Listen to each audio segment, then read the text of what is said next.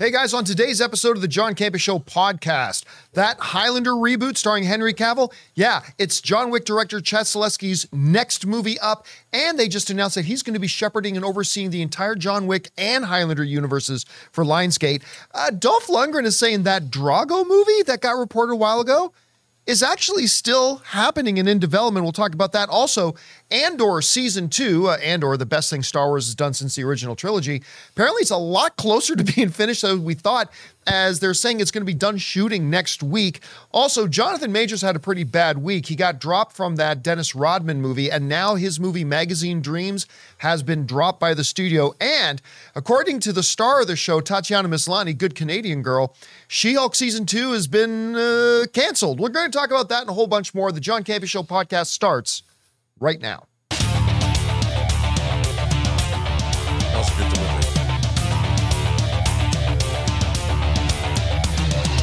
Well, greetings and salutations, everybody. Welcome to the best damn related show on the planet Earth, the John Campea Show podcast, coming from right here in our quaint little studio, brought to you in part by our good friends over at Mint Mobile.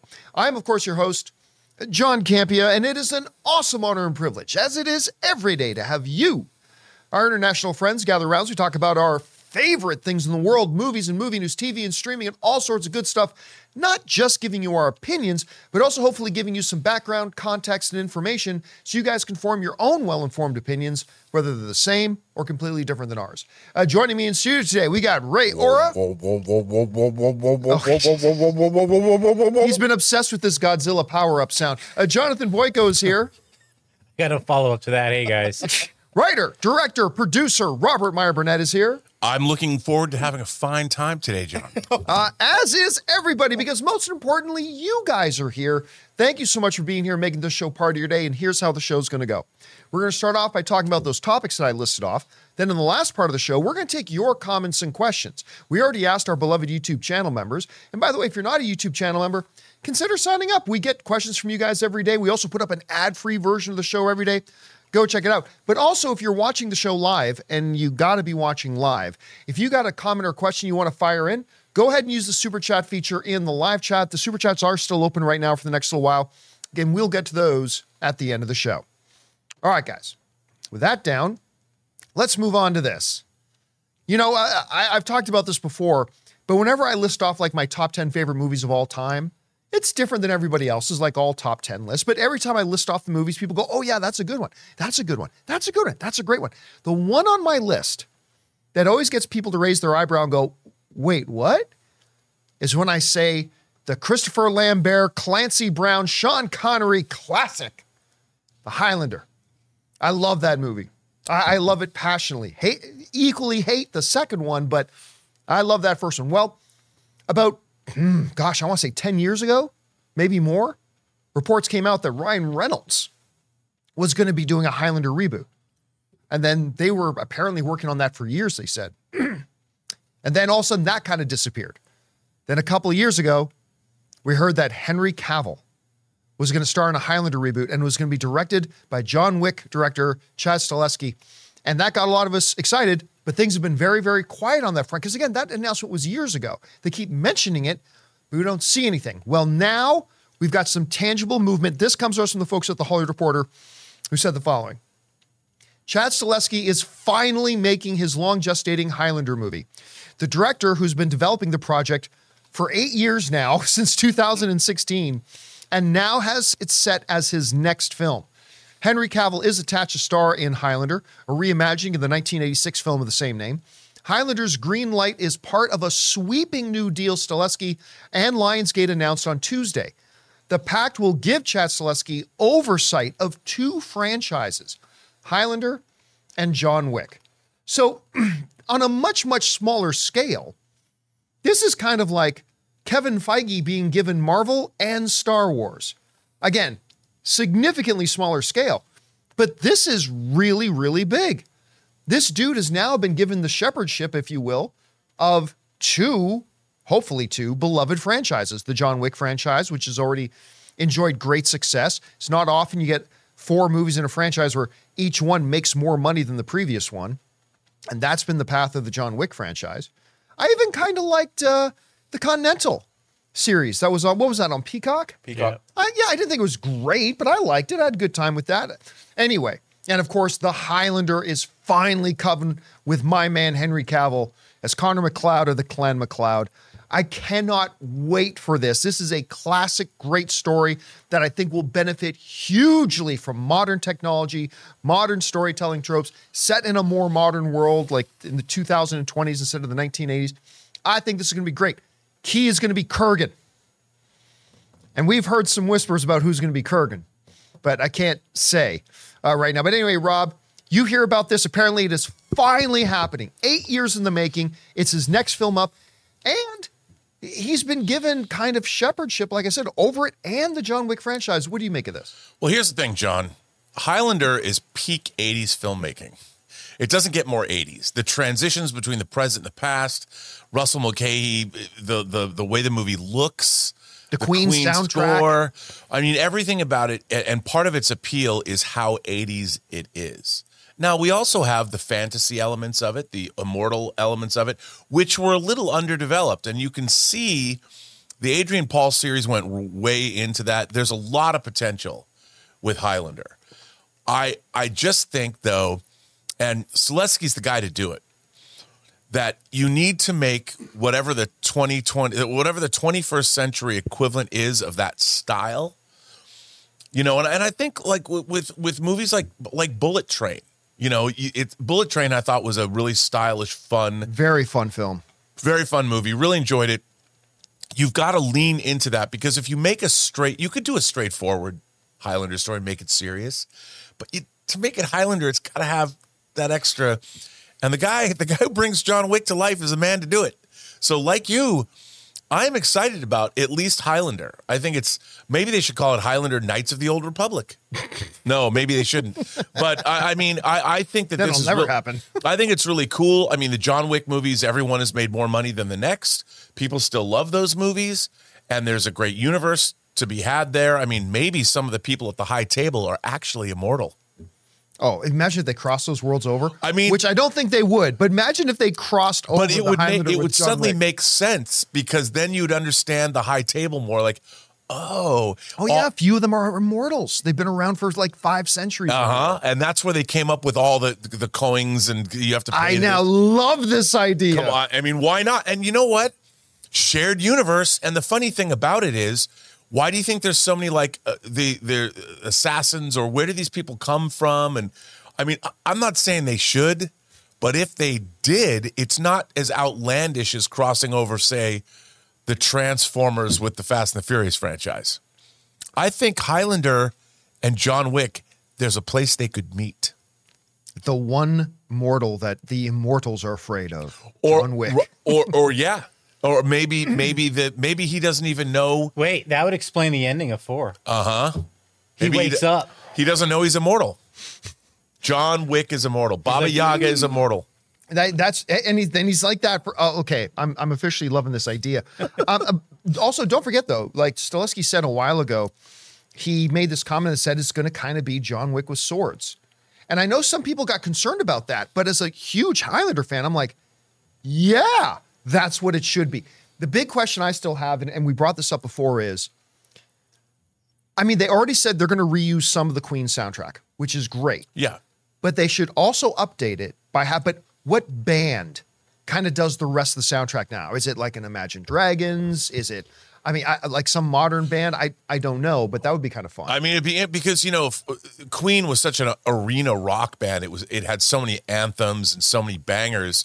I don't know if there's the equivalent of Queen Not really. today. not really. There's not really a Queen equivalent. but so- but maybe they can have you know you you you pick multiple uh groups because you, look you can't not have some kind of hip hop element in a modern movie.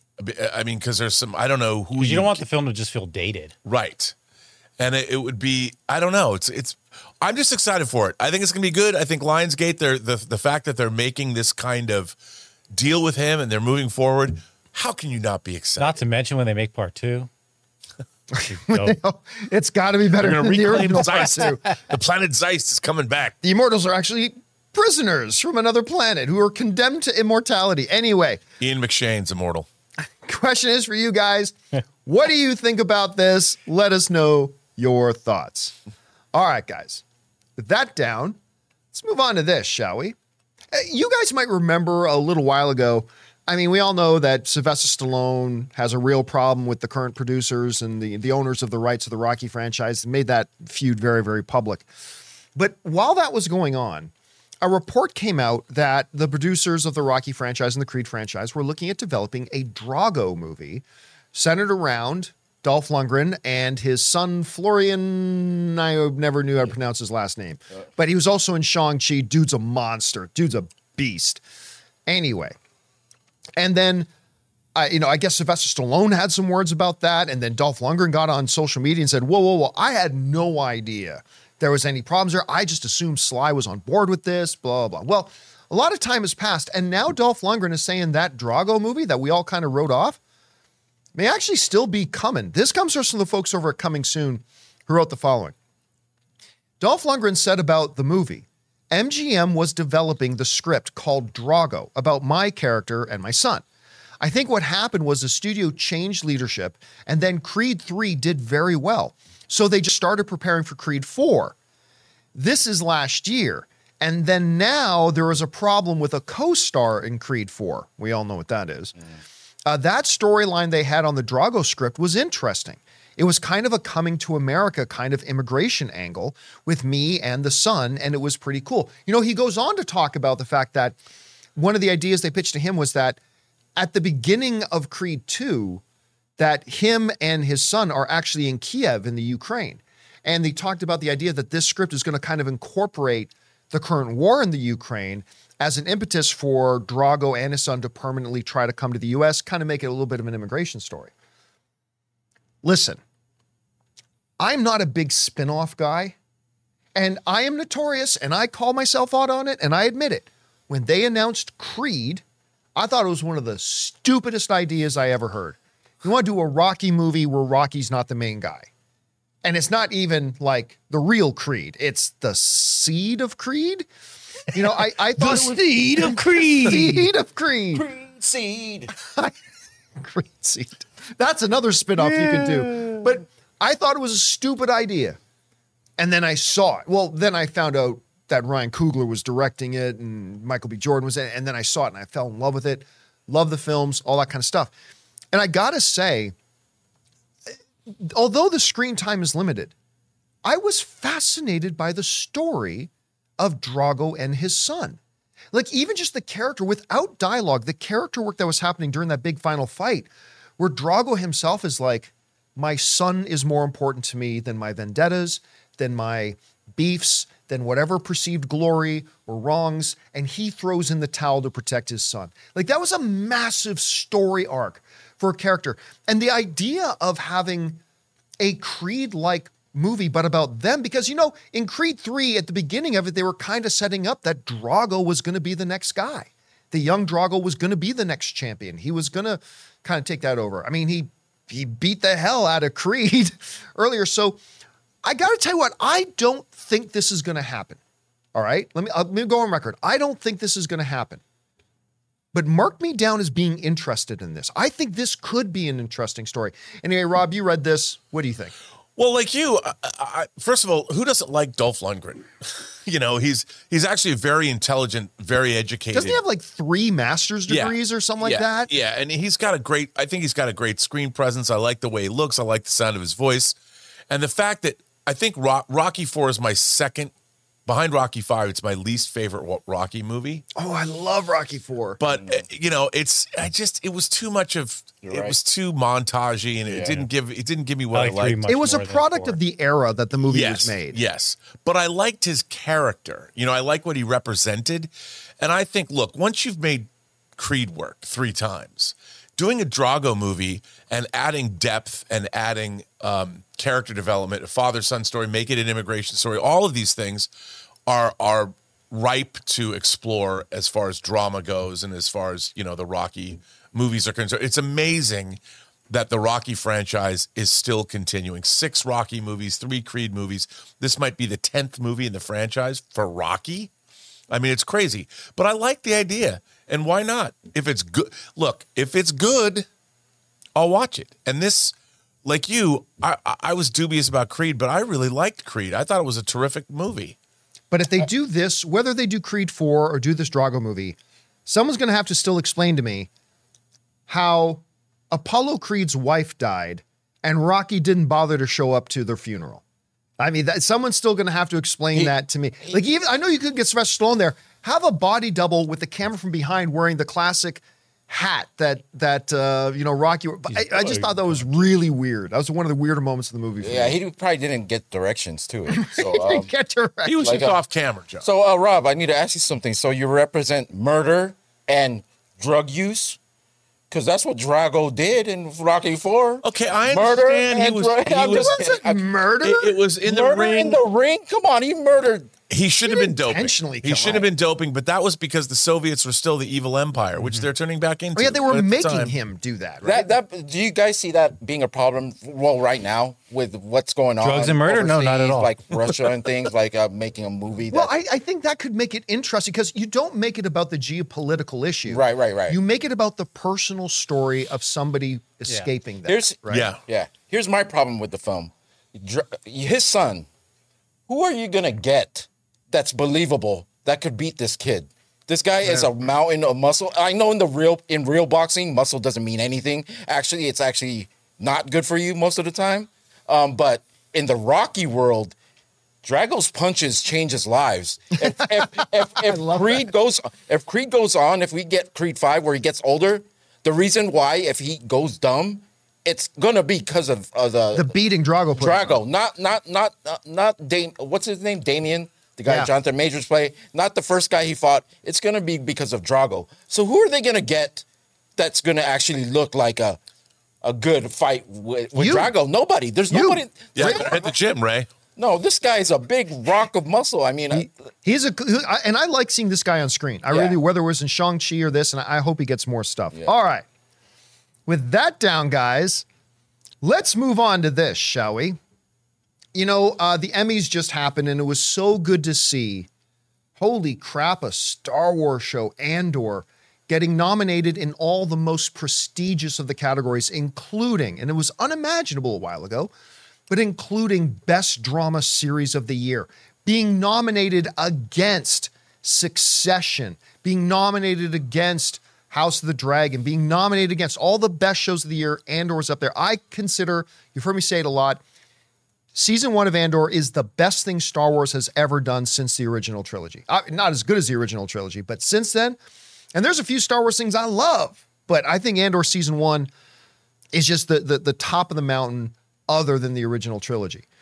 And we've been really anxiously awaiting about when's the season two thing going to happen. And I was kind of caught off guard when I heard Diego Luna say, "Oh yeah, we're practically done." This comes to us from the folks at CBR who wrote the following. Andor star Diego Luna finally shared a new production update for the highly anticipated season two of the hit Star Wars series, Andor. The good thing about Andor, he said, is we know it has an ending. It's nice to work knowing there's an ending. You can aim for something, Luna said, as he teased the epic end of the Disney Plus series. I have seven days left to shoot. Tomorrow, I'm flying back to London and we're finishing this. All right. Rob, you know my word tangibilization. Yes. It's now like it's real, like knowing. I, a lot of this has gone under the radar for me about keeping up to date with its production status and stuff like that. And I honestly didn't know, you know, how far along they were or whatever. But to hear that they're now like less than a week away now from when he made that statement of season two being shot, and then all they got to do is finish off the post production. We know they shoot. There's not going to be as much post production to go into this as is something like House of the Dragon, whatever. They shoot this all on practical sets. They do all that kind of stuff. Uh, I'll tell you what. I, I don't expect that we'll get it. Well, maybe there's a slight hope we get it at the end of 2024. Probably more realistic beginning of 2025. But the fact that it's this far along, I love this. You know, the question I have though, Rob, is with the first season being as brilliant as it is, and that that one scene, which I think on its own should have won an Emmy, that Skarsgård scene, where he talks about, "I give my life for a sunset I know I'll never see." Right, that whole speech that he gives, it's one of the, the best moments of television I've ever seen. I just thought that was incredible. What challenges does an Andor season two face? Can they meet that high bar that they set with season one? And when do you expect we might actually get this thing dropping on Disney Plus? Well, I, like you, I think it's probably going to be 2025 because there's going to be a lot of post production. I would imagine a lot of visual effects, a lot of work is going to go involved eh, is going to be involved in this. But I think here's the thing: even though he says that they know that there's an ending, it has to have.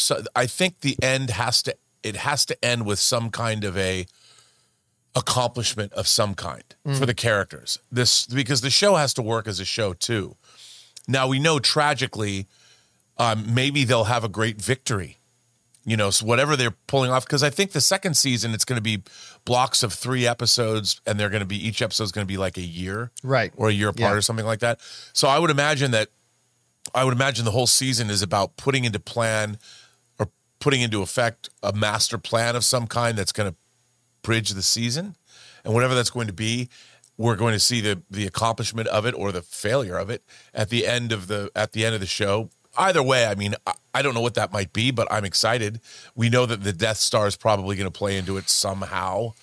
Um, we'll probably see cameos of some kind, but I love this show so much, and I think that what's going to be. I I look, John. I hope they go back and revisit Rogue One and maybe give us an extended version because we know that you know, it was darker. By the way, if I can plug the new Designing Hollywood that went up on this channel this morning, I interviewed Greig Fraser, who was the director of photography of Rogue One, and he tells some good Rogue One stories about the making. And not just Rogue One. He was also the cinematographer of the Batman and a few other and high Dune one and two. He's got Dune two coming in and Creator, but he tells some really interesting stories that I didn't know.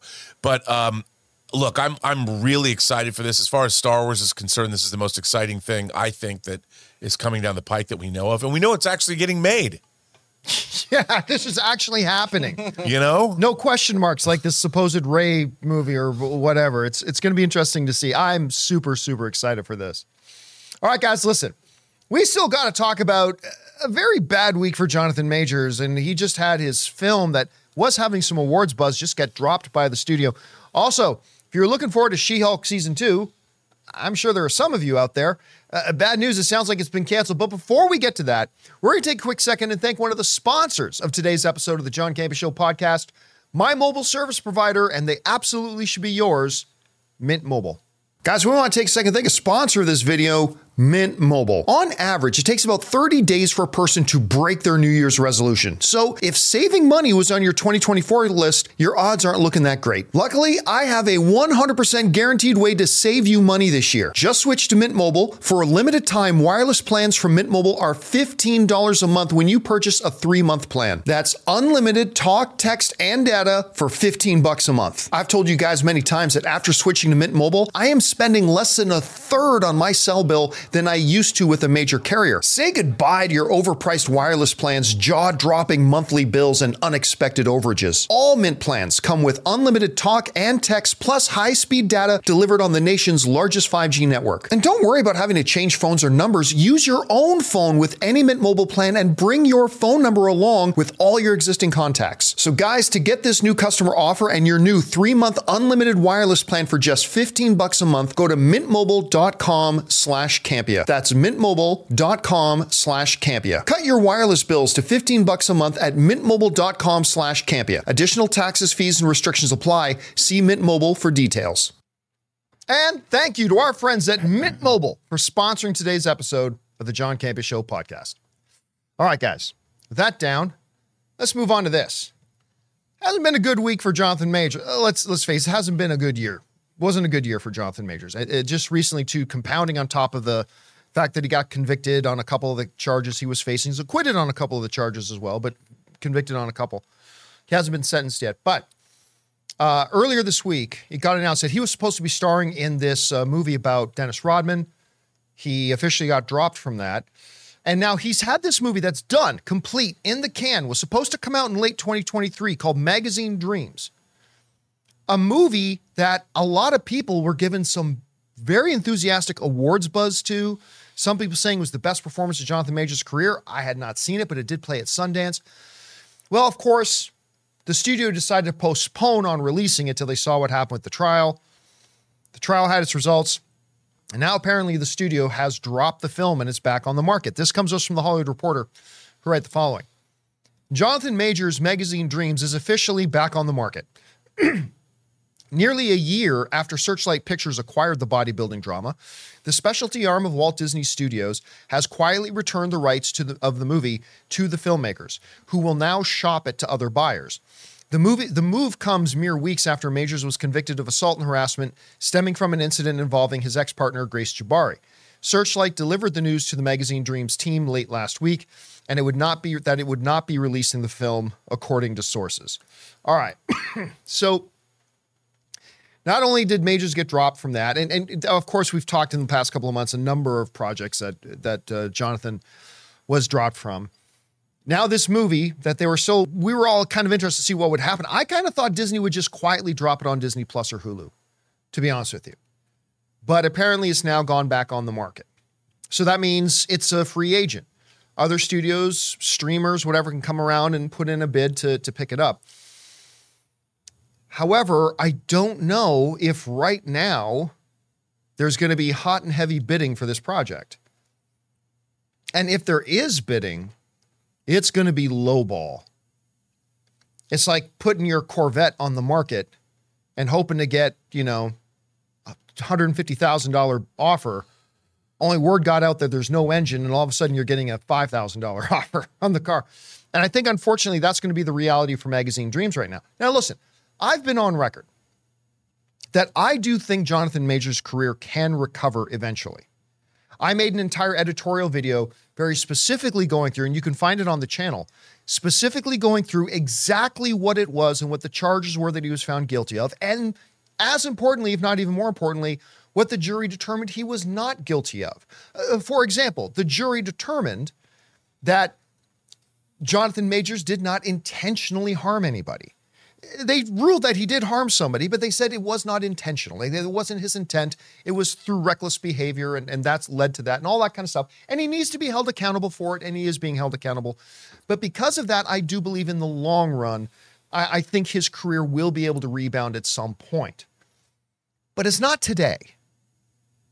And there are going to be some people who don't understand business who are going to cry foul and I say this as a big fan of Jonathan Majors' talent and and his his as an actor.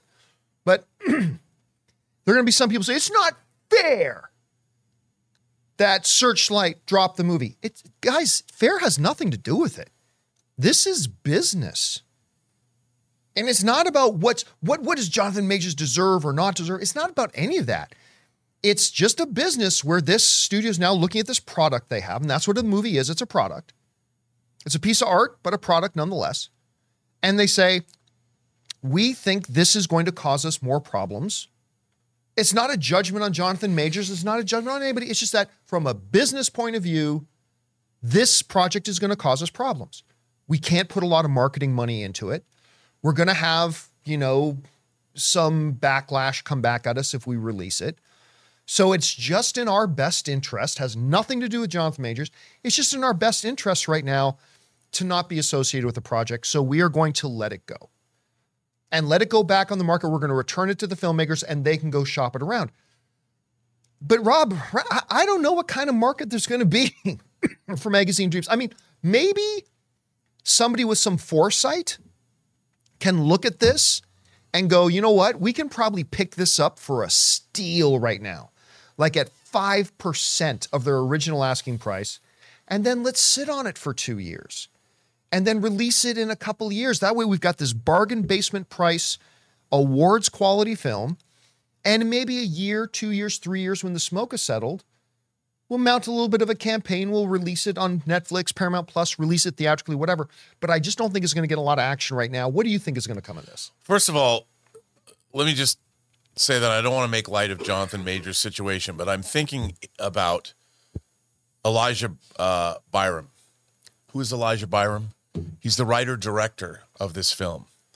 And I can't, as a who some people were saying he was going to be the next big thing as a result of this I mean, movie. I, I can, as an independent filmmaker, I know how hard it is one to get a movie made to try and to raise funds for a movie, and then to make a film that is is not only great, considered great in the festival circuit, but gets picked up by Searchlight, which is one of the most prestigious, one of the most Academy Award winning indie film acquisition and, and distributors that we've ever seen.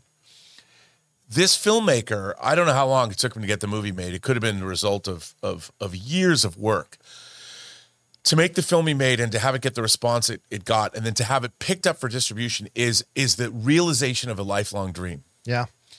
and i i can't i mean i've been thinking about this a lot that and all the people that worked on this film this film does not have a million producers it has four and so the people that got this movie made really believed in it.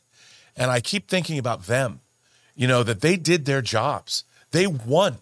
And then to have victory snatched away from them like this i uh i really and and the rest of the cast and crew as as kane says it it really bums me out because it's so hard to make it in this business. And here's somebody that that did it you know and because of uh, the power of, of what happened is completely out of his hands i understand and people need to be punished for their actions but i just can't can't stop thinking about the people that made this film And we've seen that a lot in the last couple of years, right? Like where people who poured their blood, sweat, and tears, tens, dozens, hundreds, thousands of people who pour their blood, sweat, and tears into a project, and then all of a sudden that project gets poisoned or or sullied, if you will, because of the actions of one person that then kind of makes the project undesirable to to the companies that would come along and support it, which Yeah. really sucks for those people. No, it really does, and I, I, I, I, my heart breaks for them. And but I mean, luckily, it could have been thrown away, could have been put on a shelf, and the fact that They could have Batgirled it. yeah, and it, they could have, and the fact that Searchlight gave the film back, I think they know how good it can be. It's just Disney as a company can't be seen as releasing this film. Maybe another company will pick it up. What do you think ultimately? Like again, I have a theory that I don't think anybody's going to pick it up and release it right now. No, I, I think, and this is again, it's too bad for the producers of this movie because they're going to get ripped off now because they're going to have to sell the rights to this at a bargain basement cheapo price.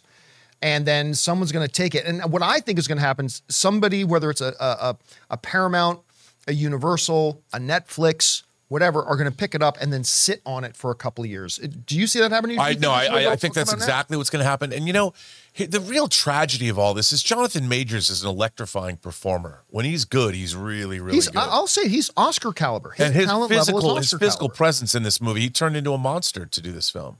I mean, physically, he looks fantastic. And I really was looking forward to seeing this film. You don't hear a movie that has this kind of buzz, and it's it just bums me out all the way around. All right, guys. Question is, what do you think is going to happen with this film? Uh, forget what you think should happen or shouldn't happen, what's fair, what's not fair. Uh, Those are irrelevant questions. What will happen, do you think? I, I kind of think somebody will pick it up for a bargain basement price and maybe release it in a couple years. Maybe there's an avenue for it to get released right away. I don't know. Whatever you think, let us know. All right, guys. With that down, let's move on to this, shall we? You know, She Hulk. It says something about the project, right? When all you got to do is say the title and everybody snickers. She Hulk, I will stand by this, was a show with a lot of promise. And on paper, could have been great. A Ally McBeal style legal procedural about a girl who is now struggling not just with her law career, but struggling with the new reality of superpowers. And then how does that affect her daily life? Like something as simple as dating. In theory and on paper, I think that is the makings for a banger show. That could be a great show.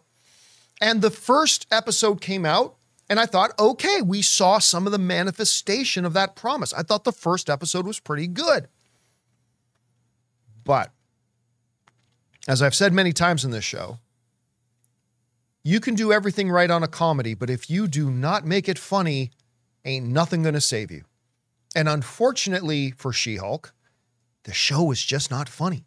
Now, humor is the most subjective of all things. Maybe some of you guys did find it funny. And if so, that's great. I celebrate that. But for me, somebody who was excited about the show, again, you got an Emmy Award winning actress in Tatiana Maslany, good Canadian girl, you know, coming out there and, and, and doing her thing. I thought there was a lot of promise. I was excited about this show.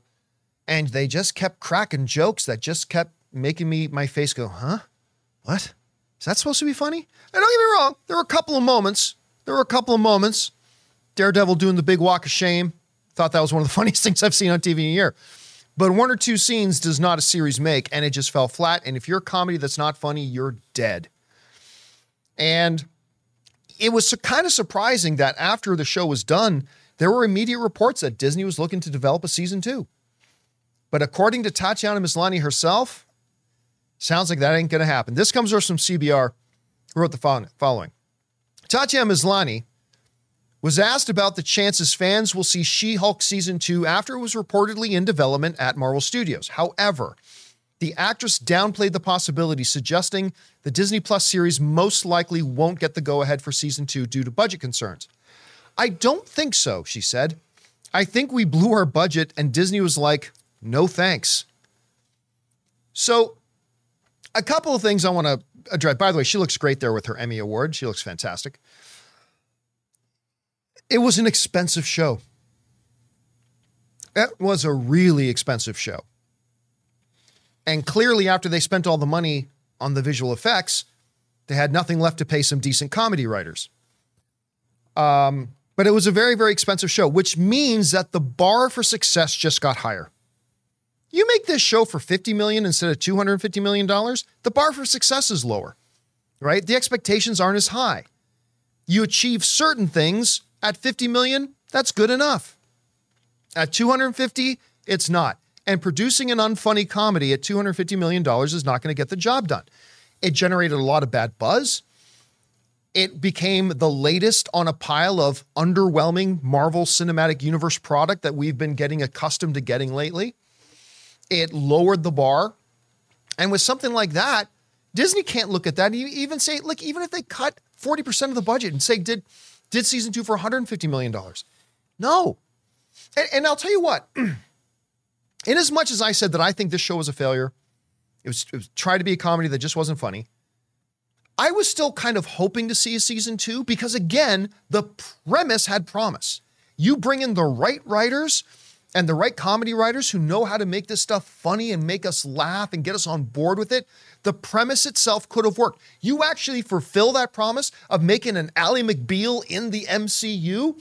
Gold could be there. So even though I hated the first season, I thought there was at least potential that maybe with the right people you could have turned it around.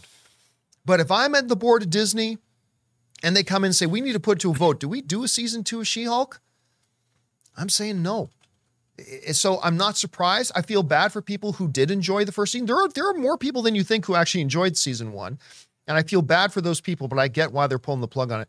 Anyway, Rob, you heard about this. We had heard that they were still going to develop a season two, which I thought there could still be some hope and potential.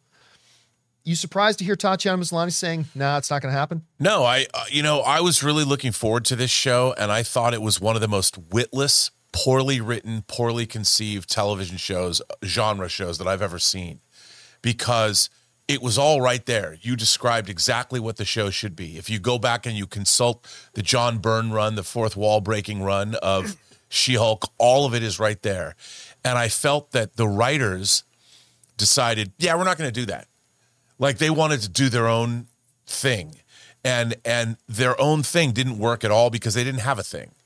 And uh, it, it was so frustrating to watch this show because it promised one thing and the comic book already laid out what kind of a show it could be. And I was really looking forward to that Ally McBeal within the Marvel Cinematic Universe. Like, what does that mean? Like, what does it mean when a, a, lawyer becomes a superhero and has to deal with she gets recruited simply because a law firm wants to use get into superhero cases, make some more money, and we're your you're our front person. There was there was so much there that was it writes itself. And it's almost as if the writing staff pushed back against all of that and said, no, no, we're not going to do that as if they'd never read comic books before and never understood the premise or the potential. And I found it so frustrating to watch. And I watched every episode. We talked about every episode on this show. And it made me angry. and they had Tatiana Maslany, they had the perfect actress. Perfect for it. The perfect Absolutely actress. perfect for it. 100%. And she was given nothing. I mean, she's a great actress and she's a deft comedian. She uh, she could have done anything And it for me, this show is an ultimate failure of writing, and it shows when a showrunner has no concept of what they're supposed to be doing. You know, you know what is the scene that kind of embodies what I think everything that went wrong with She-Hulk was? Do you remember that one episode where they had this one client who's kind of an immortal guy, I guess, and he's got like 18 ex-wives. Yeah. And they're all like lining up to sue him, right? Okay. Again, in premise, there's some good stuff you can do there. Sure. But as you sat and watched that episode, all these jokes that they were writing, everything that they were putting on paper that they thought, and pause here for when the audience laughs, it was dull, it was predictable, it was lowest hanging fruit, and it just wasn't funny at all. So instead of a really cool, you because you can only do this in the MCU, you couldn't do this on Am Beale. A guy who's got all these lifespans because of his powers. He's got like these 18 women that he's married and then mysteriously ditched and ghosted. There's some really cool stuff you could do with that. And they utterly failed. A on premise, F on execution. And it's just, that's why there was a part of me that was still kind of hoping that, you know, maybe, maybe there's an argument to do a season two. Clean out the writer's room, bring in people with actual comedy experience. Yeah. Fuck it. Get Larry David in. Just let Larry David run the fucking writer's room. Or- and, and I think it, it could have been good, but it just fell on its You know, face. here's a show like I always complain about Star Trek Lower Decks or something, but here's a show that could have benefited from a Rick and Morty or an Archer sensibility. Some with a writing staff that totally understands the genre, understands comics, understands all of these things, and could have made this work. And I felt that the the writing staff on this show was like completely mismatched to the material. Yeah. Witless. I, witless is the word that comes to mind You know all what the time. makes it frustrating too is you look at Disney Plus, and, and we've we've documented a lot of the failures that they've had at Disney Plus, but you look at them right now, right? They've got this Percy Jackson show, which is really good. It's really good. So it, it becomes even more frustrating when you look at it and you say, you clearly can make some top notch stuff because I think Percy Jackson's been delightful. Like, why can't you bring that same passion and that same commitment and that same, you know, um, attention to detail with hiring the right people? Like, hey, let's, if we're going to make a comedy, let's fill a room with comedy writers. I, I don't know. It's really frustrating.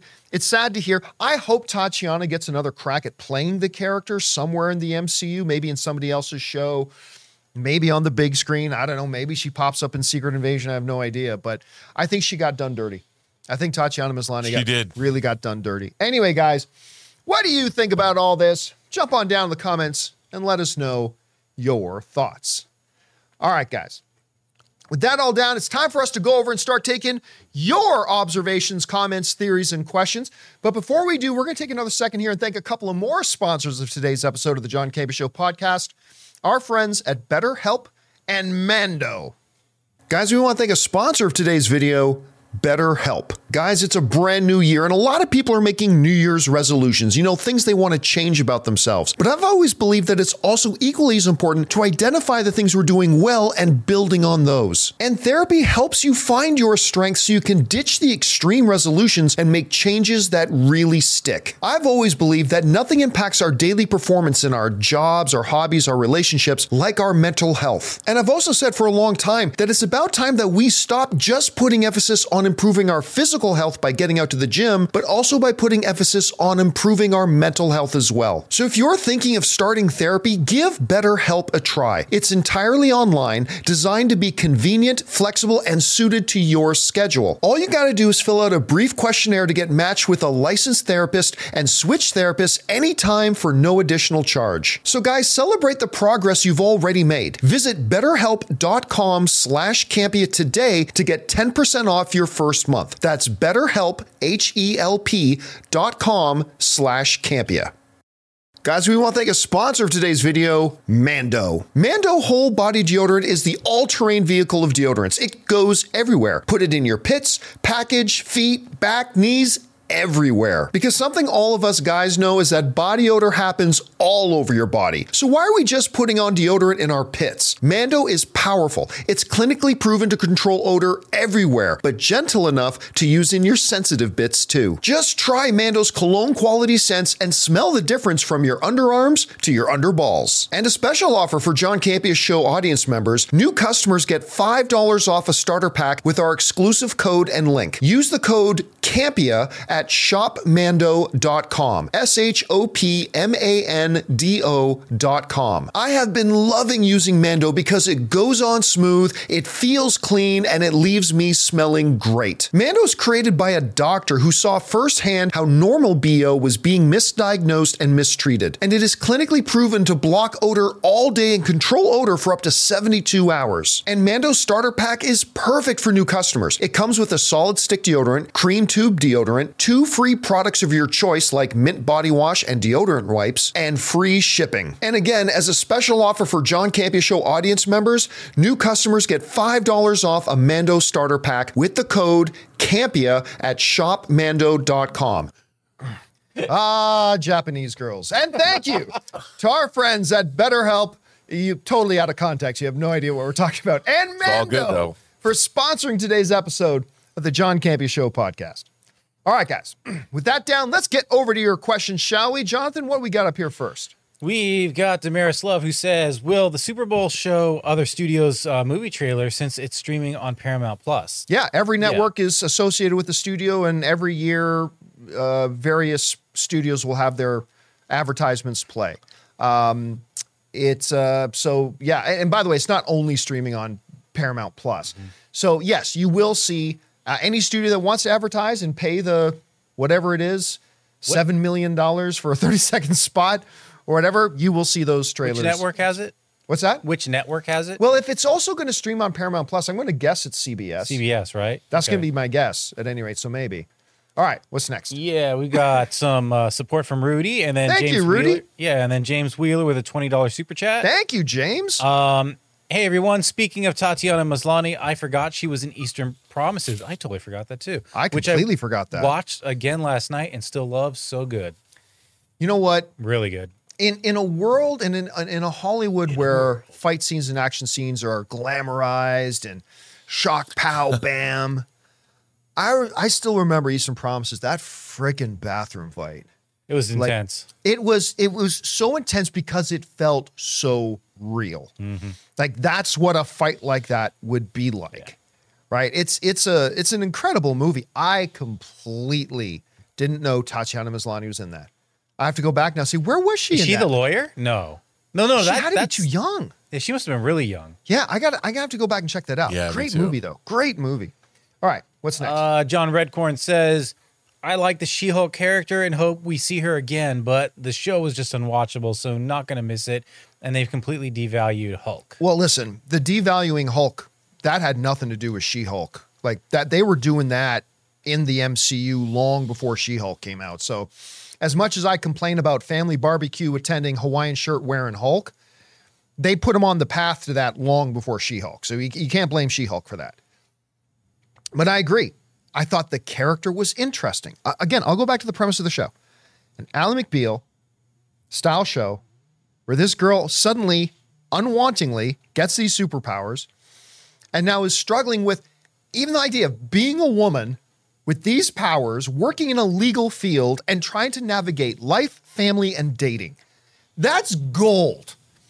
And I think Tatiana Maslany brought all the charm and heart to it that that the, you needed having the character. I agree with you. I like the character. Me too. I just disliked the show. Wong excluded. Uh, the Wong stuff was delightful. Well, but yes. but yeah, it's And the, the character was good, show bad. And it's unfortunate that it worked out that way.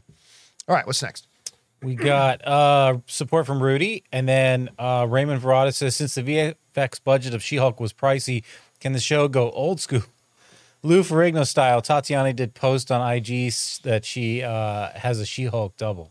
Okay, first of all, bring up the, that quote graphic I got on my screen again. Oh, okay. Uh, let me bring that. Yeah, up. if, if we've got Yeah. that set up. But I don't know if you can tell from maybe can, uh, I don't know if you can turn my picture off or not, but maybe you can just tell from what's up there. Tatiana in shape. Like you look, look at her arms and her shoulders, and like this girl is in shape.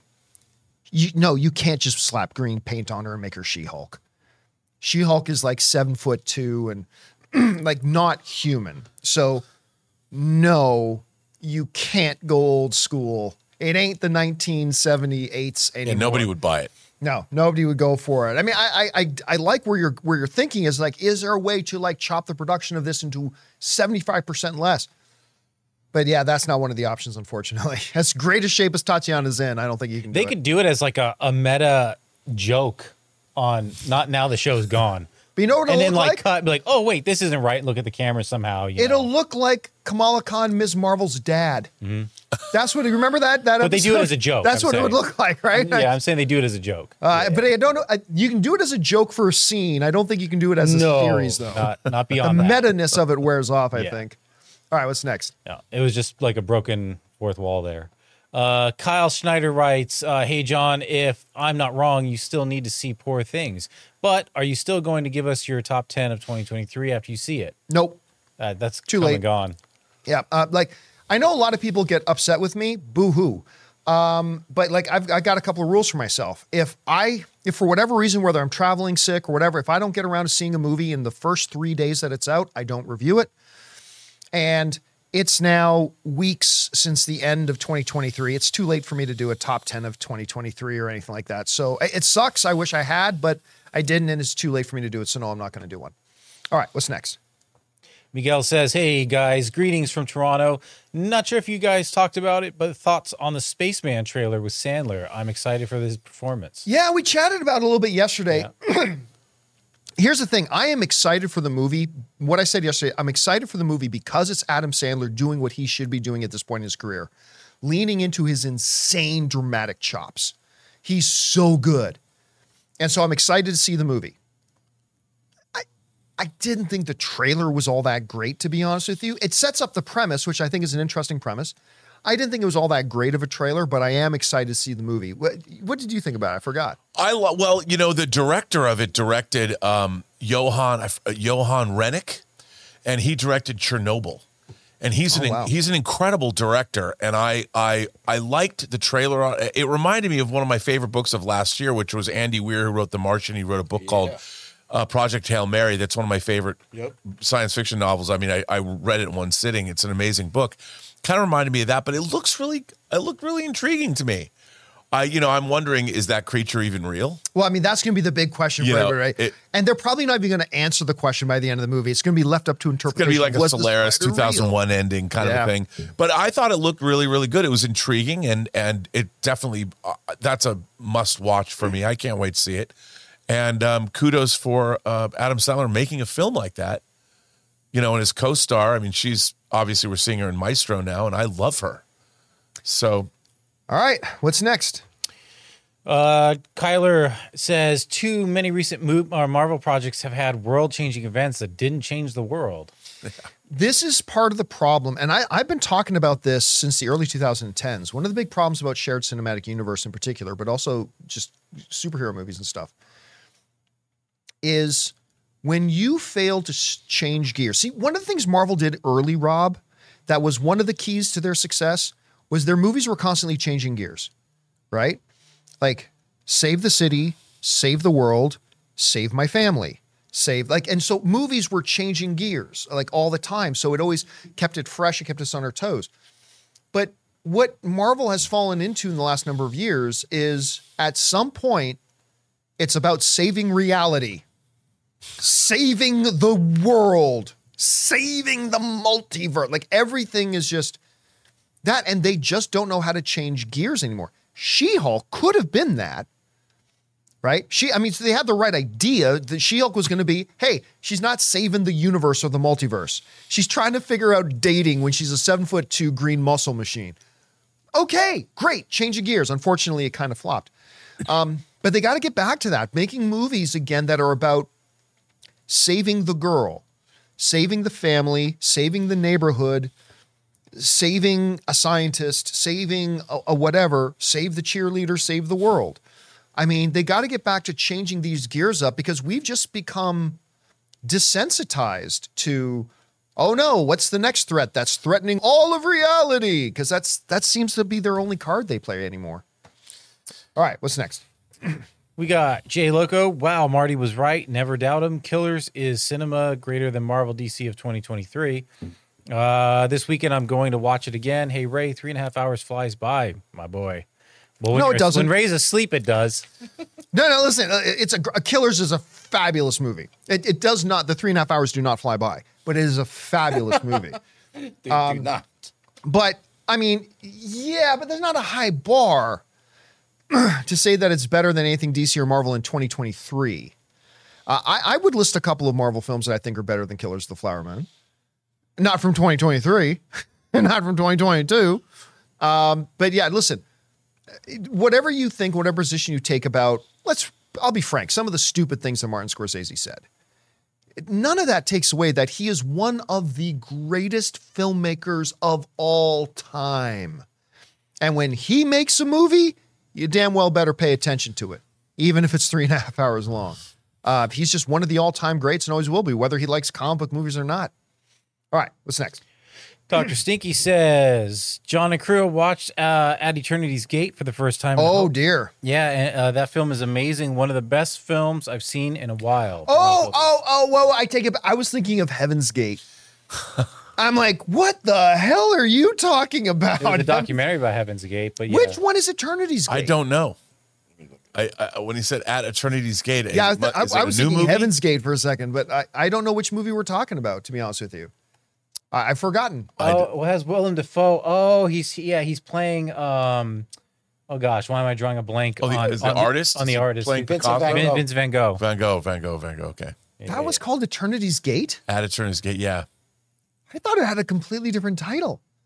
Ah, I have not seen it, but heck, I'd watch it. By the way, you know what Willem Dafoe movie came out that I never did see, and I was really. Fa- Do you remember the trailers came out for this Willem Dafoe Oh, movie? Room or whatever. Where yes, where he was a burglar. Yeah. and he was hired to break into It a was place, out for and then two he couldn't weeks. get out. It was so. It was such a small release. Yeah, I, I like it. Poof, came and Yeah. went, and I don't He have a chance to he was It. on Larry Mantle yesterday, Air Talk on NPR Uh-huh. here in LA. Great, great interview with him. I listened to it on the way here. People are saying uh, in the live chat are saying it was called Inside. Oh, inside, inside. not the room. Yeah, yeah, yeah. A room. Yeah. not to be confused with the French banger horror film called Oh, that Inside. Oh, that is horrible. It's so That good. is that's the first film where I actually felt sick to my stomach and had to- especially the ending. Like, I Oh, physically the sick. ending is the best. Oh my god, I can't believe you just reminded. and it stars Betty Blue. What's the name of it? Inside. Inside. Oh, All right, what's So next? nasty, man. uh, good. Uh, Kyler's back. Succession, Yellowstone, House of the Dragon are all remakes of The Godfather, just with a different setting. Yes and no. Let's not pretend The Godfather, which is the greatest gangster movie of all time, but let's not pretend The Godfather is the first gangster film. Let's not let's not pretend that even the great Godfather wasn't influenced by other things. Well, I, I see Yellowstone more as Sons of Anarchy on horses. That's kind of how I see it. But Even Coppola said that when he took over The Godfather and was rewriting it, he made it a movie about a king and his three sons yeah. that just happened to be Yep. set in the world of the mafia. By the way, a bunch of people asked me because the what we were just talking about a minute ago. Do I think uh, Across the Spider Verse was better than Killers of the Flower Moon? Yes, I still think Kill- I still think Spider Man Across Spider Verse is the best movie of the year. So that means I think it's better than Killers of. I also think it's better than Oppenheimer. There, there you go. I think it's the best movie of the year. But there you go.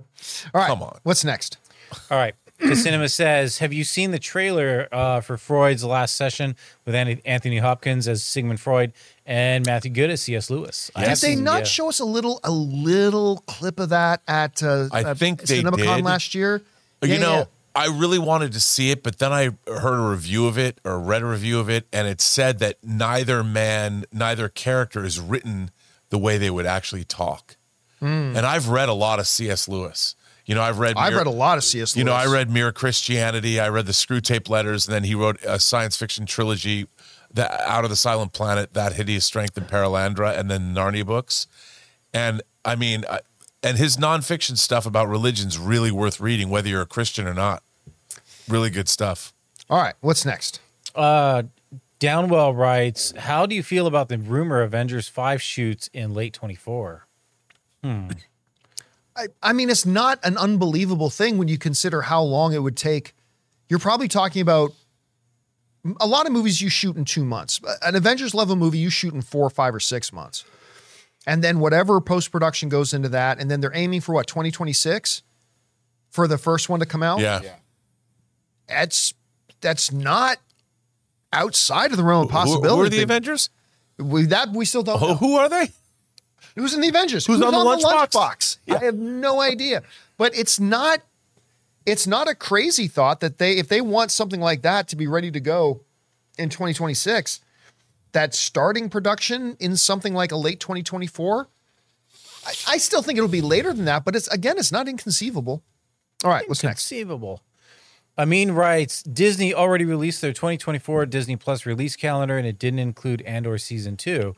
I still hope they can squeeze it uh, out by the end of the year. I th- that's probably gonna be 25, right? Yeah, but Disney also had Star Wars Celebration where they announced all the upcoming movies, and none of them was Mandalorian.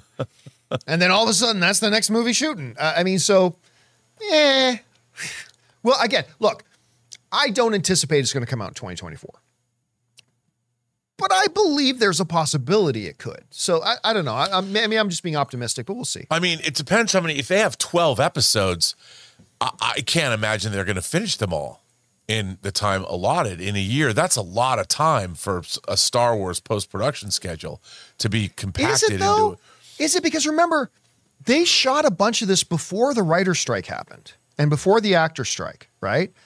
Oh, that's And, true. and this is one of those things where they're doing post production yeah, yeah, that's true. But still, as production is going on. And we're still almost, we're, we're just a little under a full year away from the end of 2024. It used to be that a two-hour Star Wars movie took three years, then it took two years. But they've got twelve. They've got the equivalent of six Star Wars movies to finish. but not the same budget or same scale. It's a lot of practical sets. I, I I don't know. I think it probably I think they could be ready by the end of 2024, but again, I if I had to put 5 bucks on it, I'd say it's going to come out in first quarter 2025, my guess. All right, what's next? Uh, Ghost Stop or Ghost Stop. Uh, High Crew with Monarch being over now. Uh, it it was great. What are your thoughts on the show? How it ties in with the movies? Where do you think the story may be going? Has Susan or season two been announced? Uh, thanks and bring on the filthy. The show was fantastic. It it it lived up to all my hopes. It was a truly wonderful show. I love the characters. I love the human. I love the fact that even like one of your uh Hiroshi was so flawed. Like this dude was a major asshole. He's the hero of the show in, in many ways, but he was a major asshole. He had a secret family. And, and I love that they did that. I love that they made him kind of messed. I mean, look at the way he had to grow up. He's messed up. Uh, I love the way it ended with that. I don't think it was Kong. He had the big gray beard. Maybe I don't know. Maybe it was Kong. Maybe it was. I don't know. The show was great. I don't give two squirts of urine about how it ties into the movies. I really don't. The show was great. That's all I care about. I mean, obviously, had tie-ins with the, the the other company that eventually makes the Mecha Godzilla. Clearly, they, there are tie-ins, yes, but I quite frankly don't care about the tie-ins. The show's either good or it's not, and the show was great. Did it did it feel like to you, John, the show like if you kept up with it, which they had the human stories, they were very intriguing, that Yeah. they rewarded us with in back of my head what I wanted to see the whole time, but didn't get. But they rewarded us in like such a way where it it would come like after a few episodes and then it would come. I'm talking about Godzilla. You know what I Right, mean? And his his entrances in all the ep- in the episodes that he was in were so great, especially the last one when he came. Oh, I was Every like, time Godzilla showed up, it was epic. yeah, Yeah. They, they, you never got desensitized to it. Like you never got over that awe and wonder, whether it was in the desert or whether it was the flashback to G Day, Yep. or whether it was when they lured him out in the the uh, the The- cove with yeah. the with the device. Every time he showed up, you felt that awe and wonder of Godzilla. they teased you too. Oh, they yeah. teased us well too, like throughout the show. Did such a good job with it. All right, what's next? Uh, Rudy says, uh, "Does Spaceman have an Andy Weir's The Martian Hail Mary vibe? Doesn't matter to me. Still going to see it. Your thoughts? Thanks. Bring on the filthy. I didn't get any of those Rudy vibes. can't fail. from it to me. It's it's this honestly, you could take this out of outer space and make it about a recluse who just stays in his apartment in New York. I mean, really, you could do that, and then he's he's his isolation starts. And that's one of the brilliance pieces of the story is that it's almost kind of context independent. So I didn't get that feeling from it. It felt very original, and, and I'm, I'm curious to see. Well, I mean, just from the sake that that uh, an astronaut teams up with an alien that's a crab-like entity made of. So the spider aspect of it was very. It was similar, but the story seems totally different.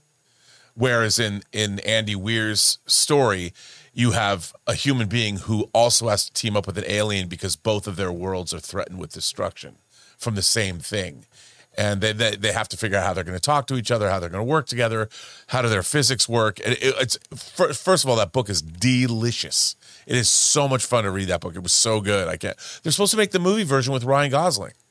Mm. I haven't heard nothing about that. All right, what's next? All right, Haunted Autumn. Yes, that was a Clash reference. Andy, um, I was hoping for season two of She-Hulk to come only so I can get more Madison and her interactions with Wong. That's all I want. I love her and Wong so much. Listen, I I think it's important to take movies and shows that you didn't like. I think it's a good exercise for all fans actually. Take a movie or show you didn't like and reflect on what did work in it. Right? I, I do that with movies that I hate. I, I try to sit back and say, you know, but here's what did work in it. Because the worst of films, the worst of TV shows have things that work.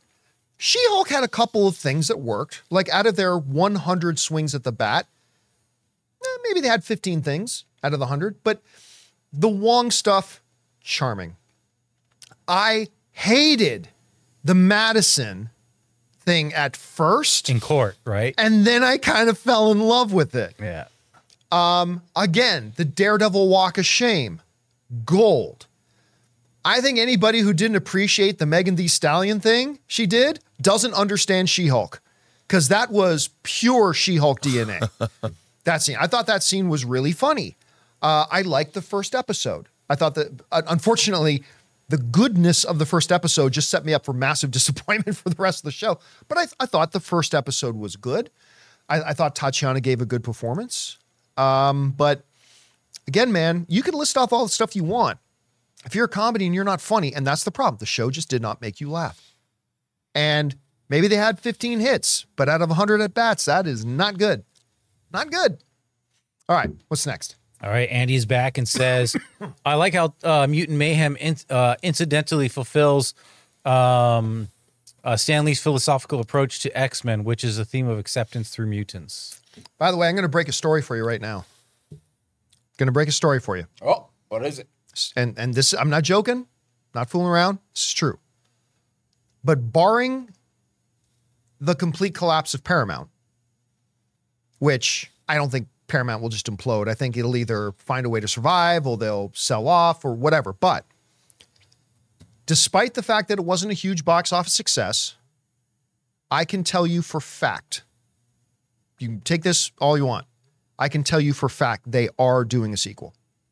I can tell you 100% as a fact they are doing a sequel. People love this movie. I thought it was deli- I don't even like this iteration. I do not like the modern iteration of. Teenage Mutant Ninja Turtles. And I thought this was an incredibly fun movie. I thought this was really, really good. So anyway, yeah. All right. What's next? Going to Flavor Town. uh, Cam Ca- Cam Combe writes, "I've uh, been having fun watching short films uh, shortlisted for the Oscars, specifically animated. I recommend Letter to a Pig, Eva, and 95 Senses." Yeah, you know what? Here's one of the things that's unfortunate for people who want to see that stuff. We talked the other day about how when the Oscars are coming up, movie theaters like AMC have the Oscar showcase that they do every year, where they take a weekend and show every movie that's nominated for Best Picture. I don't know that such a thing exists for short documentary or short live action or short animated. I don't know if such a thing exists for that anywhere. Have you heard of anything like that? No, I feel like I No. but I, I- I'm I wondering, like, like, do they have? Sometimes they would have, you know, you could go to a theater and see they would screen Yeah. all the shorts. and yeah, all the- I think I do recall AMC doing something for the animated short. You could go and, and see them. They put them all together. yeah, like didn't they do that at the Burbank 16 once, where you could go down and? But that is Maybe? very rare. It's it's you know it's not like it's every theater. But I would think that that would be something that they would, you know, like somebody might program, especially now, a, a weekend of shorts like Make it a Fathom event, maybe. But are people going to buy tickets? I don't know. See that that that's the that's the unfortunate Do you know what reality. they are re-releasing in the theaters? Fathom is David Lynch's Dune. Yes, Yeah, I I saw that. I I saw, saw that, that, they're yeah. doing that. Yeah, There's a not that hunger that has for anything to Dune do with out there, Oscar animated shorts. But It's that not kinda short. goes- unfortunately, like I I get it. Every, everybody gets mad at me when I talk about. Listen, maybe you need to move the categories of the Oscars of short animated and short live action. The Oscars are too long. Everybody agrees. Guys, nobody cares about those categories. People get mad at me when I say that, but it's the truth. And I, I think the very fact that we were just talking about that, that if they did, if the movie theater did go, hey, we're going to show all the nominees for best short, whatever, I don't think it's going to sell any tickets. And that's kind of why I think there should still be a category for those things. And I think people should be honored with Oscars, but I think they should move that to that the, the earlier night they do with the technical awards and stuff like Well, that. Well, you know, you and I have gone gotten gone back and forth about this, and I have to say, I think that's not a bad idea, only because you're asking people to watch an award show where awards are being given for things they couldn't see or haven't been able to see. So you're asking an audience to watch something that inherently eh, they can't have any interest in because they weren't allowed to have an interest in it. And yet it's still part of the show. Sh- Documentary short subject, animated short subject, live action, you know, short. If we can't see these things, why you put them on the what is it? The technical awards? The yeah, the technical night. Why not? Listen, I, I want to go back again to the Emmys. What did the Emmys just? The Emmys just put on a, and I'm not an Emmys guy, but the Emmys just put on a banger of a show. Every category that they did at the Emmys was stuff people were interested in, and the ton of other awards they did the week earlier at what they call the Creative Arts Night, where they still gave out some major awards. That's where. Um, why am I freezing on uh, Ron Swanson's real name again? Nick Offerman. Yeah. Nick Offerman. That's where Nick Offerman got his award. That's where Wrexham And that's won a all big their awards. award. It's a big award. Best animated got given out at that. Right? They put it. They got a secondary night where they still give out real Emmys to honor those people, but for the main show, they save it for the stuff that the audience actually cares about and is interested in. Or that could even see. I mean, if audiences Yeah. could see these Yeah. things, they might care. Yeah, I, and I think so. I think they should expand, and they should change the name of the Oscar Technical Night and expand that uh, to Oscars, the B list night. No, no, don't call it B list, But but creative arts or something like yeah, that. Yeah, the, the creative celebration or whatever. Last night. I'll call it Oscars, What the about art of cinema. the night, asshole? something. The Oscar You might well asshole. Just say that. Tell them how right. you really feel. The B list night. What's next? But it's not B list. The Oscars that nobody cared about.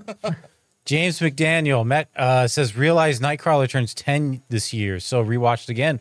I legit think it's one of the best of the decade, and Jake Gyllenhaal's best performance, uh, rad movie. That was one of my favorites of the year. Yeah, that was my favorite of the year. Movie's great. year. Uh, correct me if I'm wrong. Jake Gyllenhaal didn't get an Oscar nomination for that role. Correct me if I'm wrong, but I don't think Jake Gyllenhaal. and I remember that was a year that was stacked.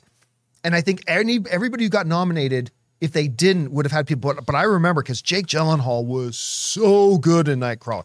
By the way, people bring up Nightcrawler. Not enough people talk about Renee Russo in that movie. She She's great. Also, one of her one of her best performances, I think. That movie is utterly fantastic. Do you know you can get a 12 inch action figure of that character? Really? A third party company made a Jake Gyllenhaal Nightcrawler action figure. I do not have it. Yeah, I don't. I would buy it though. I Eddie Redmayne won that year. Yeah, Eddie Redmayne won, and Uh, but I trying to see don't. the- I I think that he got snubbed for a nomination. He's only been uh, nominated once, and that was And that was for the Brokeback- Boston mo- movie. Brokeback. Oh, it was bro. He didn't get. Didn't he get So, nominated for that? supporting nomin- supporting actor. oh, supporting act. Because I thought he got nominated for that Boston Marathon bombing movie that he did. No, he's been nominated once for supporting actor in Brokeback Mountain. Oh wow. So, yeah, that year was Michael Keaton, Birdman, Benedict Cumberbatch, Imitation Game, Steve Carell, Foxcatcher, which, wow, that was, I That mean, was a I good thought it was going to him. He's Eddie so Redmayne, and then Bradley Cooper. for sh- Ma- American sniper? Sniper. Yeah. Yeah. So who do you take out of that list? Yeah. But I mean, it, that that feels so weird to say Jake Gyllenhaal did not get an Oh, Oscar man. nomination. They should have done it the next year. Released it the Oh next year. Oh my god! And yeah. then the two Yeah. two of my favorite movies that year were uh, were uh, were that was that and then uh, gosh what was Why can't I think of what he was drumming and and uh, Oh, J.K. Whiplash. Miles, Whiplash. Whiplash, Whiplash. and Nightcrawler, Miles my Teller. favorite two of, my, of that year. Whiplash is so good. So good. All right, sorry. What's next? oh my gosh, X12 writes, Hi, John and company. Glad you fixed your PC problems. As a fellow tech head, I'd love to hear about your new PC. Have you been at, to Micro Center in Tustin? It's like a candy store for all tech. Uh, I'll tell you. So, uh, of course, Monday we didn't have a show because we came in and our main production computers just wouldn't start up. Kept going into BIOS, into this BIOS loop. And we went through all these tech websites and we went through all like top 10, 15 things to try out. As it turns out, it was the M.2 NVMe drive, the boot drive, which somehow the BIOS recognized the hard drive was there, yet it would not boot and we swapped that out with a drive from another computer and all of a sudden it booted so jonathan needed to take uh, a whole day just to reinstall windows reinstall all the apps get everything set up again all, all that kind of nonsense. But it ended up being this one little tiny stick of a hard drive that caused all of our problems. But it's funny you mentioned micro center because as we were frantically trying to figure out what went wrong we didn't know if our computer was just trashed. I was desperately trying to find where can i get a powerful enough computer that I don't have to order and wait a week to show up. That I we can just run out somewhere and go buy right now. And Micro Center was one of the places we almost went to to do that. But thankfully, we got the computer fixed and we didn't need to do that. A, part of me was praying that we were, wouldn't fix it because I love Micro Center too. I used to stop by there every day. you know, I've never work. been there. I want to go. You've never been there. I've never been They there. actually sell like arcade cabinets that you could just build yourself. Like it's it's a it's a great place. I, mean, I definitely want to go and check it out. All right, what's next? Shamrock Vibe says, just get uh, Muse to. Oh, you're right. Muse would be great. Just get Muse to add songs to the new Highlander movie. They rock stadiums out. That's true. For a stadium, yeah. First, they are a more modern stadium rock type of band. Yeah. All right, what's next? Uh, Mexican drug lord writes. Excuse me. Uh, my mom was excited when she saw King uh, Kingpin and Hawkeye. Imagine trying to explain to her that's not the same one from Netflix. Uh, I'm glad the show is canon. I still, Imagine. I still explaining think to this her is how going to bite them in the ass. I, the I think gunshot this is a wound to the eye. mistake. I mean, look, their original plan was that it wasn't the same Kingpin from the Netflix series or- and their same Daredevil. It was them just trying to please the fans by bringing back the actors that people have grown to love. And I get it, there are drawbacks to that. Rob, you brought up a really great concern with that is that you can say it all you want, but a lot of people are still going to associate it with the Netflix thing. You're 100% right about that. Like that was viewer's definitely one of the drawbacks. but, what? I mean, Well, you just said that kingpin in Hawkeye was clearly not the kingpin from the Daredevil series on Netflix. Um, but now they're going to say it is. Now Yeah, they're going to say it is. yeah. And again, I worry that this is just going to ultimately, fans are going to say they're happy about it now, but I think they're going to be pissed off later. I really do. And when I mean Disney's made it pretty clear not everything from the Netflix series is going to be canon, but I think now fans are going to be pissed off when certain things are canon and certain things are not. And I I worry that this is going to backfire. I worry this is going to backfire. But but you know, or it could be the best thing for them. I mean, who knows? We'll see how it turns out. Obviously, whatever they were doing with the Daredevil Born Again series wasn't working. Yeah. They scrapped it. So maybe this will be the best thing for them. Just make sure the writing is great. That's all I ask. Easiest thing in the world. All right, what's next? Uh, Raph writes, John, we were robbed, meaning if Dune 2 didn't get de- uh, delayed, we uh, could have had Chalamet in the mix for best lead. Uh, Nolan versus Villeneuve for best director. Yeah. But now they have a chance to each win. Uh, listen, I'll tell you right now. I, I- I think Dune Two was going to win Best Picture of the Year. I haven't seen Dune Two, so I'm saying that completely out of my ass. Granted, but I really do think Dune Two was probably set up to be the Best Picture of the Year. I think Denis Villeneuve was going to be set up to be Director of the Year, um, and it would have made for a even more interesting Oscar race this year. But um, now it gets to be in the 2024 race, Yeah. and we still get to see Dune Two. And it's uh, other than Deadpool Three, it is my most anticipated movie this year. Now they'll each get a pillar at Hollywood and Highland. So it's good. 'Cause you know, at That's the right. mall, They got their own have thing the- there. On the pillars. they Yeah. You have the- to be an LA person to know what Jonathan's Yeah. talking about. All right, what's next? All right. Um, the indel- the the inedible Hulk. Uh, why legally can Searchlight uh, back out from contract? It's not a contract. They owned it. They acquired the rights right? They acquired the rights. Now they can do whatever they want with those rights. And if they want to just give them back, they can give them back. It, it, it's a lot like this is why I'm actually thinking about just creating a, a, a podcast that's just talking about the legal aspect of Hollywood. Um, and maybe getting Brooke Chavez to come in and do that with it, who is currently a working lawyer, right? But just talk about the legal issue because a lot of people still think that, wait a minute, how could Marvel, for example, fire? I always forget the name of the guy who played uh, uh, War Machine first, Don- Terrence oh, Howard. Terrence Terrence Yeah. Howard. He's Kang now. Wait a minute. He was signed to a three picture deal. How come he's not there? Because that's not how the contract works. Like a lot of people go, well, you know, they're going to do three more of those movies because the actor signed a five picture deal. Doesn't matter. When a studio signs an actor to say a five picture deal, all that means is that the actor has to come in and appear for those five movies. It doesn't mean the studio has to use them. It's a very one sided contract. The studio can decide not to use them anymore. And there's also there's also clauses where they can because of these things happening, morals clauses, force majeure clauses, Yeah. things that they can dispense with. And then the actors have some services. protections as well. Clauses like, hey, if, if the studio moves the schedule and now it conflicts with another movie the actor's supposed to do, now the actor can get out, right? Yeah. These things happen. But for stuff like that, like Searchlight, they acquired the rights, but that does not obligate them to do anything with it. They can let it sit, let it lapse, give it back, whatever. So, yeah. All right. What's next? We got Ron H, UFC 297. Who you got in Maine? Strickland, baby. Strickland, Riverside. I was the only person in the world who called Strickland was going to beat Stylebender. I said Strickland that is a bad style matchup for style for Stylebender. Um, and he came out, shocked the world. Uh, listen, uh, Du Plessis is a he's a monster, man. It's going to be a great fight, but I think Strickland takes it. I do. All right, what's next? CR says, How would it be if Disney made a 30 minute Star Wars sitcom, laugh track, and everything? It could be like Everybody Loves Raymond, but on Coruscant. Okay, you're being facetious, but I'm going to tell you what. It could be a massive hit and be great if it's funny. Again, these arguments, people, it's true. Thor Love and Thunder did not fail because it was silly. It failed because it was silly without being funny at the same time. Daredevil, or sorry, Deadpool, is every bit as silly as Thor Love and Thunder was. The difference is when Deadpool did something silly, it was fucking hilarious.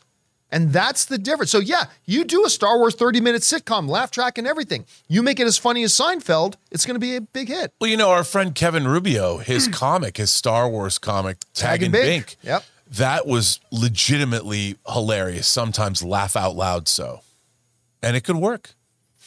All right, what's next? James Wheeler says Tatiana Maslany played the young mother who died at the beginning of uh, Eastern I didn't I didn't know that. Oh, wow. I did not know that. I got to go back and look. I'm always kind of fascinated by did you know that such and such actor was in this movie 20 years ago? Uh, Like that kind of stuff always I get a kick out of. Well, especially if you rewatch it and then you're like, oh my gosh. Yeah. I've seen this Yeah. so many times. I never knew that, too, you know what I mean? Because they were not huge yet or whatever. right. You didn't know who that was. Now you Yeah, know. now after you do. Orphan Black and this. You know, it's funny. I was watching this video on the history of Law and Order the other day, and they went through this huge laundry list of all these today big major stars when you had no idea who they were when they were in these early episodes of Law and Order. Same with Miami Vice. Yeah. Yep. Oh, yeah, for sure. All right. What's next? All right, uh, we're gonna hear from our members. Uh, Majork says uh, there's plenty of bands to choose from, probably, but I would throw Fall Out Boy from Highlander soundtrack out there. I would pass that back. I'm pretty biased since they are my all-time favorite band. Hey, you gotta love what you gotta love, or get the guys who did first Spider Verse. Well, that'd be cool. Yeah. Who did the first Spider Verse? I know Metro did a lot of the second Metro one. Boom. Um, I actually like the idea of Muse. I know. Mu- Now I've been thinking about that. Muse is a good idea. All right. What's next? All right, we got um, Dominic Suma. Do you guys, or no, do you think Iger regrets the Fox acquisition? May have been too bold to do it around the same time as launching Disney Plus, but in fairness, he didn't know a pandemic was about to cripple their parks experience and movie division. Absolutely not. Because when you acquire and buy something like that, that is only going to, you are going to enjoy the dividends of that for decades. And it's going to pay off. It's kind of never regret buying a piece of property. Um, and when you had the opportunity that availed itself for him to buy, the one thing he is pissed off about, correct me if I'm wrong, but I think when they first announced that they were buying Fox, the purchase price I think was $40 billion, right? Which would have been amazing. And then Comcast, NBC Universal, fucked them by coming in and say, "Oh, hey Fox, we want to put in a bid too." They never intended to buy Fox. We want to put in a bid too. We'll uh, pay you uh, fifty-five billion dollars. To which Disney then had to go, "Fine, sixty. Oh, uh, we'll pay sixty-five. And then Iger's like, "Oh, "Fuck, yeah, fine, seventy billion dollars." And then Comcast went, Oh yeah, no, that's fine. They can take it. So uh, they literally fucked Disney out of thirty billion dollars. Yeah. I don't care what anybody in the industry tells you, out of pure spite. Well, I think they're about to do that with WB if they try to uh, acquire Paramount. yeah, probably, probably. All right, what's next? Um, Amin says, I think if Air had been released closer to the end of the year, it would have gotten more awards buzz. I agree. Yeah. I agree. I think I think Air is it, it. Like I'm not doing a top ten list of the year, but it would be on that list. Air would be in my top ten. I thought that So was a good. brilliant film. Yeah. Brilliant I- film. But you know what? To be fair, I, I think uh, Iron Claw is going to get overlooked, and it was Yep. near the end of the year. I thought Iron Claw was great, and you're right, and it was near the end of the year, and it's not going to help it. So, all right, And what's- Viola Davis in air yeah. was terrific. yeah, everybody. Jason Bateman was terrific. Ben Affleck was. Matt Damon was terrific. Like everybody in that Oh, movie I was even so think good. I, I even say to this like uh, Marlon Wayans it, one scene, but it was yeah, pivotal. It was the one in the catalyst. Yeah, bar. was- yeah, yeah. so good. It's great. All right, what's next? All right, uh, Doctor Stinky. Hey, John and crew. I watched Blue Eye Samurai. It's amazing. What an interesting time to, with my mom. I didn't expect all the oh sex scenes, but I worked in the store. But they worked in the story. Nine out of ten. Anyway, love y'all. What was it that the dude with no hands called boobs? Did he, call them peaches? Peaches! Whenever you would see oh boobs. I, guys in the live chat, help me out. What, what was it he called it again? Listen, Blue Eye Samurai is I, I again I I had no interest in this show. None. And I had a whole bunch of our viewers write into me and say, John, I think you're really gonna like this. So, I'm, so one day, Anne was off in LA with her girlfriends, and I was home for the evening. I thought, you know what? I'm going to pop on Blue Eye Samurai, watch the whole series in one night. Couldn't stop watching it. So, I mean, first of all, it was funny and like beaches. Yeah, that, that was all funny, but it was dramatically great. So good. It's hard for action and animation to thrill me. It normally doesn't, but the action was fantastic. The I also thought that great. the French animation company did a phenomenal job. The look of it was Oh, visually, it was stunning. For, even from the opening, you know, I finally finished it, and the opening of it with the snow and everything, I was Oh. immediately captivated. Yeah, loved the show. Absolutely loved it. I'm nervous about it leaving Japan and going to, I think it's London where they're going to. I don't know if the show will work as well in that context, but whatever. The season one was fantastic. All right, what's next? Uh, Yulitan says, "Fun fact: Did you know Tom Hardy is a rapper who goes by the alias Frankie Pulitzer? He has a few songs on Czarface's albums and is a very gifted lyricist. I listened to these albums for years and never knew it was Tom. I never knew that. I never knew that either. Doesn't surprise me for some reason. Speaking of Toms and rapping, did you know Tom Green was a rapper? Tom? Green, Freddy got fingered. Tom Yep. Green, He uh, he was part of a Canadian rap band early, early, early in his career, and I'm trying to remember the name. The, the one kind of hit song they had was called "Check the OR." Lil Hoser. That was not the name of the band. I was thinking of something Canadian and rapping. what was the, I'm trying to remember the name of the band again. Anybody in the live chat who knows what it is? Check the OR. You like me so far? Check, and it's just them walking around various neighborhoods in Toronto, you know, doing this with their hands. But look, it's totally ridiculous. But I'm trying to remember the name of the band, and I can't. Or anybody in the live chat who knows what it was, let me know in the live chat. I want to know. No, what it was. don't please, because that would be really sad. All right, what's next? Uh, we got Mighty Tank who says, Hey everyone, I know your current favorite comedian is Jo Koy. Um, but have you ever heard of Taylor Tomlinson? Uh, she recently took over as host for James Corden's night slot for late night. I'm usually not into comedy specials, but her two Netflix specials are both worth the watch. Taylor Tomlinson. No, no, not aware You, of her. you would know her if you saw her. Okay. She looks she looks kind of like um, a, a, a grown up high school girl, and she's got a very cute, funny. Isn't that what most women look like? Grown up high school girls? So, but she's still got that teen energy to her, even though she's hilarious. She was on um, Stephen Colbert the other night, and she's taken over. Oh, wait a minute. Did she present with Stephen Colbert at the Emmys? Probably. Okay, okay. In that case, I, I didn't recognize her, but okay, that makes it. By the way, of course, I should have known. The, the name of the song was Check the OR. The name of Tom Green's rap band was Organized Rhyme. Uh, true story. Um, Tom Green, of course, is a, a good Canadian kid. So back in the AMC days, when we moved out of the storage closet and we got our own studio space, that became the AMC Movie News Studios and later the Collider Movie News Studios. And I found this place, and AMC got it for us. There was one other occupant in the building with a studio as well, and it was Tom Green. Tom Green had his own studio in the building where he did an internet show as well. And um, I, it, it took a couple of months, but at some point we finally bumped into each other in the hallway, and he brought me back into a studio. Show we hung out for the day. Very very cool guy, Tom Green. Very very cool guy. All right. Anyway, what's next? We have uh Skellep who says, Hi John or hi crew. John, I know you've said you've given the Attack on Titan anime a try before. I was curious how many episodes you gave it. Also, has anyone else on the crew given it a watch? The show recently finished. It's an amazing piece of storytelling. Once you finish it, your first instinct is to watch it again. It's one of those rare things where I actually read it before I saw the show because Anne started collecting them. So I so I read it and I thought, cool. Then when the show was out and I thought I'll give it a shot, I I gave it like three episodes. I I There's I a live action movie too. Yes, there is. There's a there's a Japanese live action version of it, but um, and I've seen clips of it on YouTube. Um, but yeah, I just the animated show just didn't work for me, unfortunately. But that you know that doesn't mean it shouldn't work for other people. I'm just saying for me it didn't work, unfortunately. All right, last question of the day. What's All next? right. Uh, Joel Checky says, all the awards talk about Paul Giamatti makes me think about him in Cinderella Man as Russell Crowe's manager Oh, yeah. coach. He is incredible in that, and honestly, one of my favorite supporting roles of all time.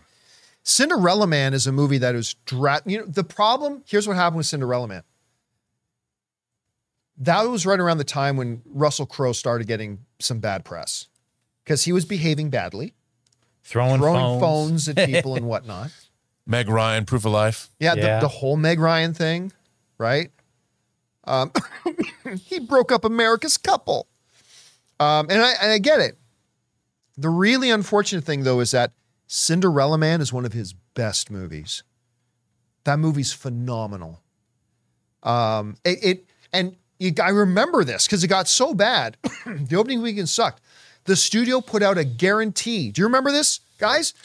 Where they were like, come see Cinderella Man this week, and if you don't like it, we'll give you your money back. I had never heard that before, and I've never seen it since. But they were so confident in that movie, and every reason to be confident. They actually put out this guarantee: come see the movie. If you don't like it, we'll give you your money back.